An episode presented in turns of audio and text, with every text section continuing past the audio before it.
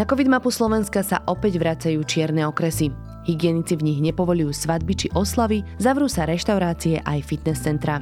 A to všetko platí aj pre očkovaných. Podľa COVID automatu by pre 5 severných okresov mal platiť aj zákaz cestovania mimo okres. Dohodne sa vláda opäť na núdzovom stave?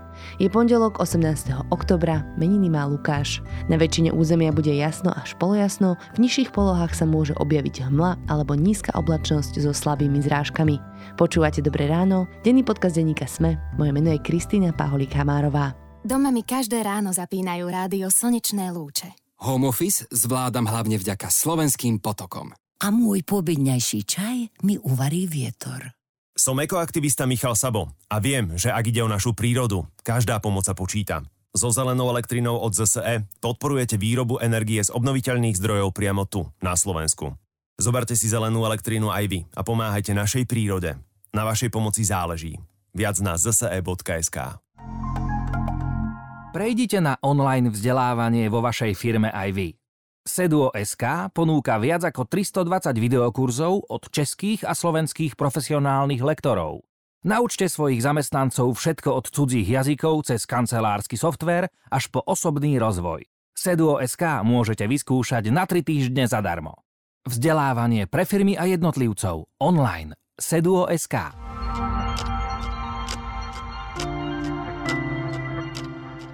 Začneme opäť krátkým prehľadom správ.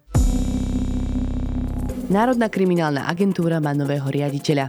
Dočasne poverený vedením je Branko Kiš. Má za sebou 26-ročné policajné skúsenosti na viacerých stupňoch boja proti organizovanému zločinu.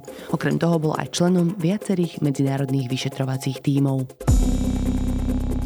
Obvinený vyšetrovateľ Nakajan Čurila žaluje predsedu parlamentu Borisa Kolára za slova o Čurilovskej mafii. Žiada ospravedlnenie a 100 tisícové odškodné. Kolár mu už povedal, že sa ospravedlní, až keď bude úplne zbavený obvinenia. Čurila je obvinený z manipulovania so svetkami a je stíhaný na slobode. Viac ako 170 lekárov a lekárok žiada poslancov, aby nepodporili záborskej návrh stiažujúci interrupcie. Tvrdia, že návrh priamo zasahuje do ich odborných kompetencií a negatívnym spôsobom ovplyvňuje poskytovanie zdravotnej starostlivosti ženám. V Taliansku od piatku platí, že do práce môžu chodiť len zamestnanci, ktorí sú zaočkovaní, čerstvo otestovaní alebo nedávno prekonali COVID-19. Premiér Mario Draghi od pôvodného plánu napriek varovaniam odborárov, že to môže spôsobiť nedostatok pracovníkov, neustúpil. V sobotu proti nariadeniu protestovali členovia neofašistickej skupiny Forza Nuova. A viac takýchto správ nájdete na Sme.sk alebo v mobilnej aplikácii Denníka Sme.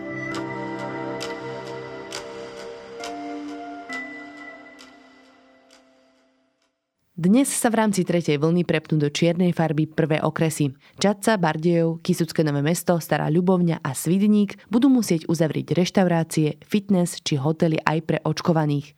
Tým však nejaké výhody ostanú a okresy s vysokou zaočkovanosťou pokračujú v režimoch so slabšími opatreniami. Prečo štát nastavil pravidlá tak, že očkovaní nemajú rovnakú slobodu naprieč Slovenskom a čo nám môže pomôcť prekonať pandémiu, ak očkovacia stratégia zlyháva? Pýtala som sa reportéra denníka SME Jana Krempaského. aktuálne e, mapa na budúci týždeň obsahuje 5 e, už okresov e, v čiernej fáze, čiže v prípade 21 okresov došlo ku zhoršeniu epidemickej situácie.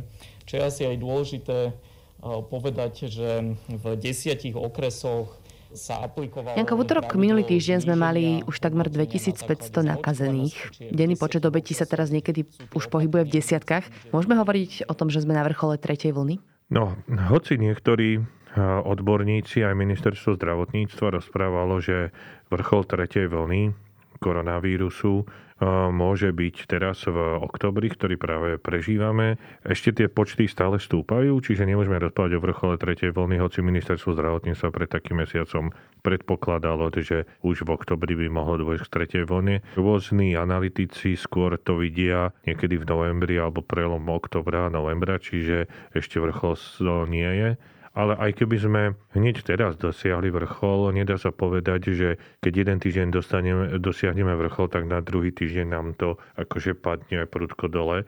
Lebo viacerí epidemiológovia rozprávajú, že jednoducho na tom vrchole to bude niekoľko týždňov, možno to bude aj nejaký mesiac, kedy tie počty budú dosť akože vysoké. No, predpokladáme pokračujúci nárast v počtoch prípadov. Ku koncu mesiaca denné počty niekde na úrovni okolo 3000 prípadov denne s tým, že denné príjmy do nemocníc budú niekde okolo 150 až 250 príjmov do nemocníc a hospitalizovaných pacientov očakávame niekde v rozmedzi 1200 až 1600. Tým pádom Jasné, čiže my sa teraz na tých 2500 denne aj viac môžeme držať niekoľko týždňov. No, no, no, no. Denný prírastok, hej.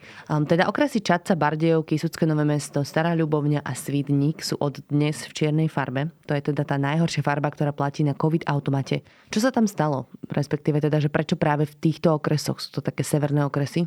No, by som povedal, že je tam niekoľko faktorov. Ten asi najzásadnejší faktor je, že väčšinou sú to okresy, ktoré sú menej zaočkované. A ďalšia vec je tam taká, že keby som to povedal tak ľudovo, že ľudia sa tam radi družia. To znamená, že majú radi e, veľké svadby a rodinné oslavy a tak ďalej čo možno niekde na západnom Slovensku alebo strednom južnej časti stredného Slovenska možno už nie je také bežné. Takže to sú veľmi rizikové podujatia, pri ktorých sa to akože dosť tak roznáša. Veľkým faktorom, ale ktorý je spoločný pre celé Slovensko, je to, že sa od 1. septembra otvorili školy a tým pádom ten koronavírus sa hlavne v školských kolektívoch šíri, ale tým pádom, že v týchto okresoch, napríklad na severe, ktoré sme spomínali, je nízka zaočkovanosť, čiže deti, keď sa infikujú koronavírusom a prídu domov medzi nezaočkovaných rodičov, tak e, zvyčajne scenár je taký, že deti buď majú bezpríznakový priebeh ochorenia alebo miernej priebeh ochorenia, ale rodičia, ktorí sú starší, tak e, pre nich to je náročnejšie, respektíve môžu nejakým spôsobom skončiť aj v nemocnici. Ako si spomínal tie svadby, tak veď predsa, že doteraz tam platili nejaké pravidlá. Predpokladám, že tie okresy boli doteraz teda bordové, predtým červené. A máš tam už aj pre takéto okresy nejaké konkrétne pravidlá pre nezaočkovaných, zaočkovaných OTP a tak ďalej. Tak znamená to, že hygiena e, si tam neplnila svoju úlohu, nekontrolovali to? Nedá sa to takto akože povedať úplne striktne, že by si hygiena nekontrolovala. Isté samozrejme, že mohla aj kontrolovať, e, len je to to, že v tých miernejších fázach sú, dá sa povedať, že prípustné aj nejaké stretnutia, no ale tým, že ten vírus je veľmi infekčný, tak oveľa rýchlejšie sa tá nákaza šíri. Čiže aj v prostredí, v ktorom ešte včera nebol ten vírus nejako rozšírený, sa v priebehu pár dní môže oveľa viacej rozšíriť a tým pádom a aj v rámci takého voľnejšieho režimu, keď budú ľudia fungovať, tak e, môže sa ich viacej nakaziť, ako to bolo v prípade predchádzajúceho variantu, ktorý sme tu mali na jar. Čo to teda teraz znamená pre tých ľudí, ktorí žijú v týchto čiernych okresoch? Čo sa tam bude meniť? Také zásadné. No, v prvom rade je to to, že dojde k dosť veľkému obmedzeniu života a bohužiaľ sa mu nevyhnú v niektorých prípadoch ani ľudia, ktorí sú zaočkovaní a ktorí by sme mohli povedať, že z toho epidemiologického hľadiska spravili všetko preto, aby sa mu vyhli. Len e, odmenou za to nebude taká sloboda života, ak na akú sú napríklad zvyknutí ľudia v Bratislave, kde je tá zaočkovanosť vyššia. Aj. Spomeniem konkrétny príklad, že tu zaočkovaní ľudia stále môžu chodiť do reštaurácie, stačí, je tu oranžová farba, stačí, že sú štyria pri stole a nie je žiaden problém. A tam napríklad v Bardejove alebo v Starej Ľubovni, aj keď sú byť boli všetci štyria zaočkovaní, tak sa nedostanú ani do reštaurácie a jednoducho ako nezaočkovaní, aj oni zaočkovaní jednoducho musia ísť len k okienku a stade si zobrať stravu. Čo môže byť pre tých ľudí, ktorí sú zaočkovaní frustrujúce. Ale bohužiaľ žijú v okrese, ktorý je v čiernej farbe. Nejaké ďalšie zmeny, ktoré teda jedno sú reštaurácie, ktoré budú musieť byť zavreté, funguje len výdaj cez okienko, čo ano. sa týka možno presne nejakého fitness, plavárne alebo no, takéto niečo. To je ďalší príklad, fitness, že aj či je človek zaočkovaný alebo nezaočkovaný, fitness centra budú zatvorené. Čiže to je takisto, čo môžu títo ľudia vnímať. Ja viem, že niektorí čitateľe nás za to kritizovali, ale je to citát analytika Bošňáka, ktorý povedal, že čierna farba môže byť pre tieto okresy ako totálny Armagedon. Lebo v podstate aj pre ľudí, ktorí boli zodpovední, tak sa im strašne stiaží život. A budú si musieť dávať pozor, jednak aby neochorel, lebo vieme, že keď sa človek zaočkuje, tak ochoreť môže, chráni vakcína hlavne pre ťažkým priebehom a umrtím. Takže do určitej miery to pre tieto okresy skutočne môže byť pohroma ale už nie taká veľká, ako bola v druhej e, vlne, kedy bol aj núdzový stav na Slovensku vyhlásený a ľudia nemohli chodiť po vonku. Sice COVID-automat predpokladá núdzový stav a jeho vyhlásenie pre čierne okresy, ale zatiaľ od 14. mája, keď bol zrušený po druhej vlne, nikto neobnovil. Takisto aj v stredu minister zdravotníctva a v štvrtok následne Vladimír Lengvarský povedal, že teda sa neplánuje znovu zavedenie núdzového stavu, aj len odporúčanie, aby sa ľudia zodpovedne správali. Čiže v tých zlých správach, ktoré dostanú ľudia v čiernych okresoch, tak aspoň táto je do určitej miery zodpovedná, že už nebudú musieť byť zamknutí, keď to poviem tak obrazne, e, doma. Čiže môžu sa voľne pohybovať v akýchkoľvek časoch. A môžu prechádzať cez okresy? Áno, lebo nakoľko není núdzový stav, tak to obmedzenie pohybu nemôže byť zavedené. Dobre, tak to boli také tie negatívne správy, a, ale sú aj nejaké možno pozitívne, sú nejaké výhody, ktoré majú očkovaní voči neočkovaným aj v čiernych okresoch, ktoré si môžu uplatňovať? Áno, no, môžu napríklad, vyzerať to tak akože príliš mesky, ale prvá výhoda, ktorá mi tak napadá, tak je tá, že môžu chodiť do gálerí, múzeí a tak ďalej. Čiže keď e, sú dvaja rodičia, ktorí majú malé deti zaočkovaní, a niekedy ako hlavne cez víkend nevedia čo s deťmi, tak oni kľudne môžu ísť e, napríklad na Ľubovnianský zámok alebo niečo podobné hrad. Teda. Takže v tomto sú tí ľudia zvýhodnení. Samozrejme aj v tom, že môžu chodiť na nejaké podujatia, kde nemôžu chodiť ľudia, ktorí nie sú zaočkovaní respektíve tých, ktorí nie sú zaočkovaní, tak sa musia otestovať, čo im môže zase stiažovať situáciu a aj finančne. Hej.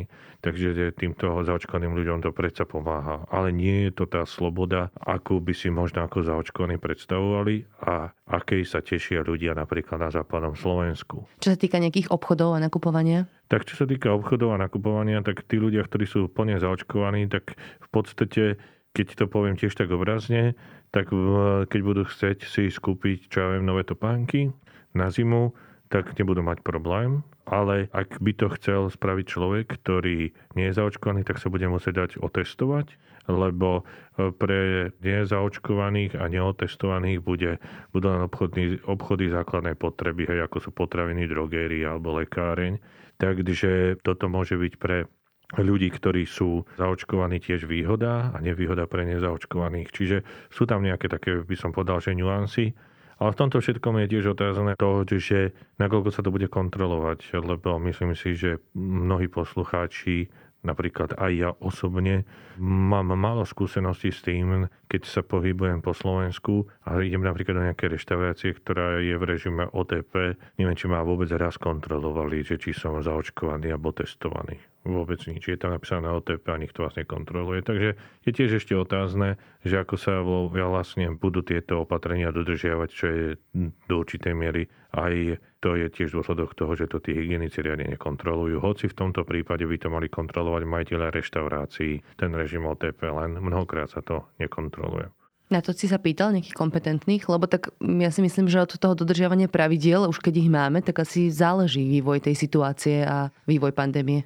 Dávnejšie som sa na to pýtal, Hygienici povedia, že my robíme, čo je v našich silách, čo mu verím a že ich je málo, tomu tiež verím, lebo epidemiológovia na Slovensku ich stavy veľmi poklesli okolo roku 2016, tedy sa myslelo, že ich nebudeme potrebovať, teraz by sme ich veľmi potrebovali. Čo, samozrejme, že to veľmi zjednodušujem, ale aby to naši poslucháči teda hm, pochopili.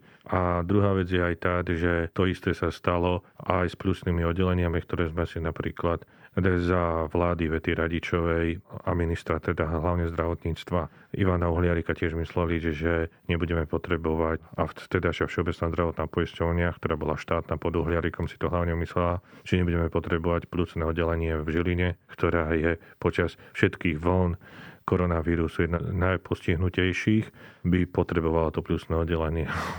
už 10 e, rokov tamto plusné oddelenie nie je. Čiže to sú také strategické chyby, ktoré sa stali v minulosti a preto sa to dneska ťažko napráva pri všetkej snahe kompetentných, ktorí by to chceli napraviť. Hej, teraz mám na mysli hlavne hygienikov a epidemiológov.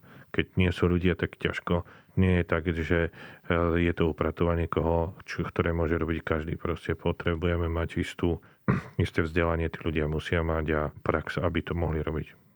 Ale teda dejú sa tie kontroly zase, aby sme nehovorili, že vôbec to nikto nekontroluje. Aj, nie je možno v takej miere, ako by sme si to chceli, alebo ako by to bolo dobré a nemôžeme za to tých epidemiológov a tých hygienikov nejako úplne, že bezbreho kritizovať, lebo mnohokrát to nie je ich silách, jednoducho. Je možné, že celé Slovensko sa dostane do tej čiernej fázy, ako sme to mali predtým? Nie. Tak, ako je nastavený COVID-automat a ako sú nastavené pravidlá, tak nie žiaľ do čiernej farby.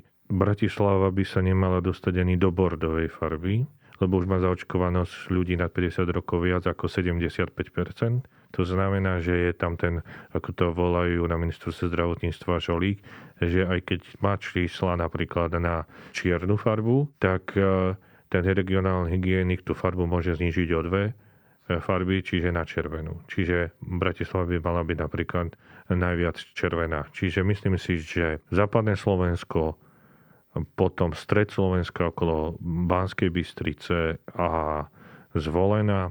Myslím si, že tieto oblasti nikdy nebudú čierne, alebo je to veľmi nepravdepodobné. Samozrejme, že nedaleko zvolená je Detva, potom tam ďalej na východ je Poltár, ktoré dosť riskujú, že dopadnú ako tieto severské okresy, ktoré sú teraz, lebo majú nízku zaočkovanosť a tá situácia sa tam vyvíja dosť zle. Takže to sú ďalší adepti, ktorí ak sa tam niečo nebude diať, tí ľudia nebudú zodpovední, tak sa to môže stať aj u nich. Tieto dva si spomenul, sú nejaké ďalšie oblasti Slovenska, ktoré by sa mali pripraviť na to, že sa tam budú diať takéto zásadné zmeny? No, celé to východné Slovensko je na tom dosť zle, lebo tá zaočkovanosť je tam nízka. Ono v podstate, keď si aj tí naši čitatelia pozrú napríklad mapu zaočkovanosti, tak vidíme, že západné Slovensko od Bratislavy po Trnavu, potom tam po Nitru, možno troška výbežok je smerom na Prievidzu, tak to je relatívne dobre zaočkované. Potom dobre zaočkované Bánska Bystrica zvolen ako okresy, plus e, Poprad, no a ten východ je tak slabšie. A Gemer je úplne zle na tom. Gemer ako Rožňava, Rimavská sobota, to už rozprával aj epidemiolog z ministerstva zdravotníctva Martin Pavelka, že ten delta vírus môže tento región na juhu stredného a východného Slovenska rozmetať ako nejaký orkán alebo niečo podobné. Myslíš, že toto nastavenie COVID automatu o, aj s tými všetkými obmedzeniami v čiernych okresoch by malo možno donútiť samozprávy e, nejako motivovať ľudí viac k tomu očkovaniu, alebo že či tam cítiš nejaký ten tlak, aby sa tá situácia zmenila? Skôr som skeptický, lebo aj v piatok vyšiel prieskum, podľa ktorého väčšina ľudí, ktorí nie sú zaočkovaní, sú presvedčení, že sa nenakazia covidom. Takže tam by som nebol veľkým optimistom. Ľudia sú už potom aj dosť unavení z týchto vln, ktoré prichádzajú koronavírusové. No a ďalšia vec je tá, že skôr nám pomôže vec, ktorú možno veľmi nevieme ovplyvniť a o ktorej rozprávajú niektorí odborníci, ako epidemiológovia napríklad, že už sa dá predpokladať, že väčšina obyvateľstva je premorená, čiže to znamená, že väčšina ľudí už má protilátky aj z tých, ktorí sa nedali zaočkovať, lebo v nejakej dobe prišli do kontaktu s koronavírusom a ak boli bezpriznákoví, tak e, síce nebolo na nich vidno, že majú COVID, ale tým pádom, že ich telo bolo s tým vírusom v kontakte, tak si voči ním vytvorilo protilátky. Takže to je, by som povedal, jedna z takých nádejí, ktorú máme, ktorú nemáme na rozdiel od iných eh, krajín popísanú, že ako sme premorení, hoci to stojí len nejakých 200 tisíc eur. Ako... To som chcela, či nejaké štatistiky už existujú k tomu, keď Bohužiaľ, je to teda stratégia. Mhm. Pritom to nie je nejako drahé v porovnaní s tým, čo sme tu mali. Čiže sme tu robili celoplošné testovanie alebo očkovanie, koľko sme nakúpili tých vakcín. Toto je v podstate zanedbateľná čiastka proti tomu a všetky štáty, alebo teda mnohé tie vyspelé štáty to už majú spravené tie štúdie a my stále čakáme. Naša kolegyňa Danka Hajčáková teda o tom pripravuje článok. Takže skôr takéto veci, ktoré už nevieme ovplyvniť, paradoxne zachránia. Ale to, ako sa ľudia správajú, bez toho, aby som chcel byť nejako kritický, tak v tom som skôr skeptický, že by nejakou disciplinovanosťou zabranili aktívne tomu, e, aby sa ten vírus nešíril. Samozrejme apelujeme na e, občanov, aby teda dodržovali opatrenia, ktoré sú v jednotlivých okresoch a a samozrejme, ako stále, e, očkovanie jediné chráni proti ochoreniu, takže apelujem na občanov, aby sa očkovali. Len teda pre informáciu pre našich poslucháčov, tak aktuálna zaočkovanosť sa pohybuje niekde okolo 43%, 3. čo je naozaj veľmi hlboký európsky podpriemer. Čiže pozerať sa na to, že dopadneme ako krajiny ako Dánsko alebo Portugalsko, kde už sa tie opatrenia uvoľňujú, tak asi to v najbližších týždňoch neuvidíme. No áno, ono všetko je to relatívne, by som povedal. E, obyvateľia Slovenska sú vo všeobecnosti, a teraz nerozprávam len o koronavíruse, ale o akomkoľvek dobrovoľnom očkovaní strašne skeptickí. A to je len záležitosť tejto pandémie koronavírusu, je to historicky dané. Keď sme pred desiatimi rokmi tu bola, neviem, možno si naši poslucháči pamätajú, sa to volalo, že prasacia chrípka, tak vtedy sa veľmi rozprávalo o očkovaní proti chrípke aj sezónnej a tak ďalej. A my dlhodobo na Slovensku sa pohybujeme e, na úrovni medzi 10 a 20 percentami. Takže hm, keby som chcel byť nevyliečiteľný optimista, tak by som povedal, že 40% je predsa viacej ako, ako tie naše nízke zaočkovanosti dobrovoľ, e, v rámci dobrovoľných očkovaní, ktoré sme roky, možno aj 10 ročia mali. že proste jednoducho obyvateľ Slovenska neveria očkovaniu. Tak to je celkom pozitívny záver. A teda môžeme dúfať, že možno tá premorenosť stupňa toľko, aby sme mali Vianoce už bez takých silných opatrení vo, vo viacerých regiónoch. Ďakujem pekne. To bol reportér denníka Sme Jan Krempasky.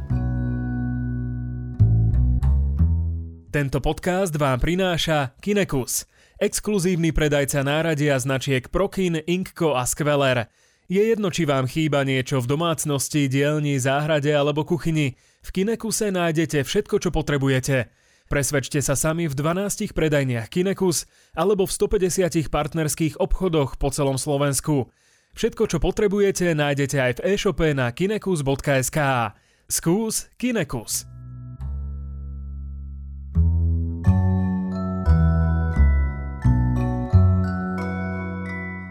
The Guardian zverejnil na svojom webe zarážajúcu reportáž z kostola v americkej Minnesote, kde púšťajú striktne len bielých ľudí.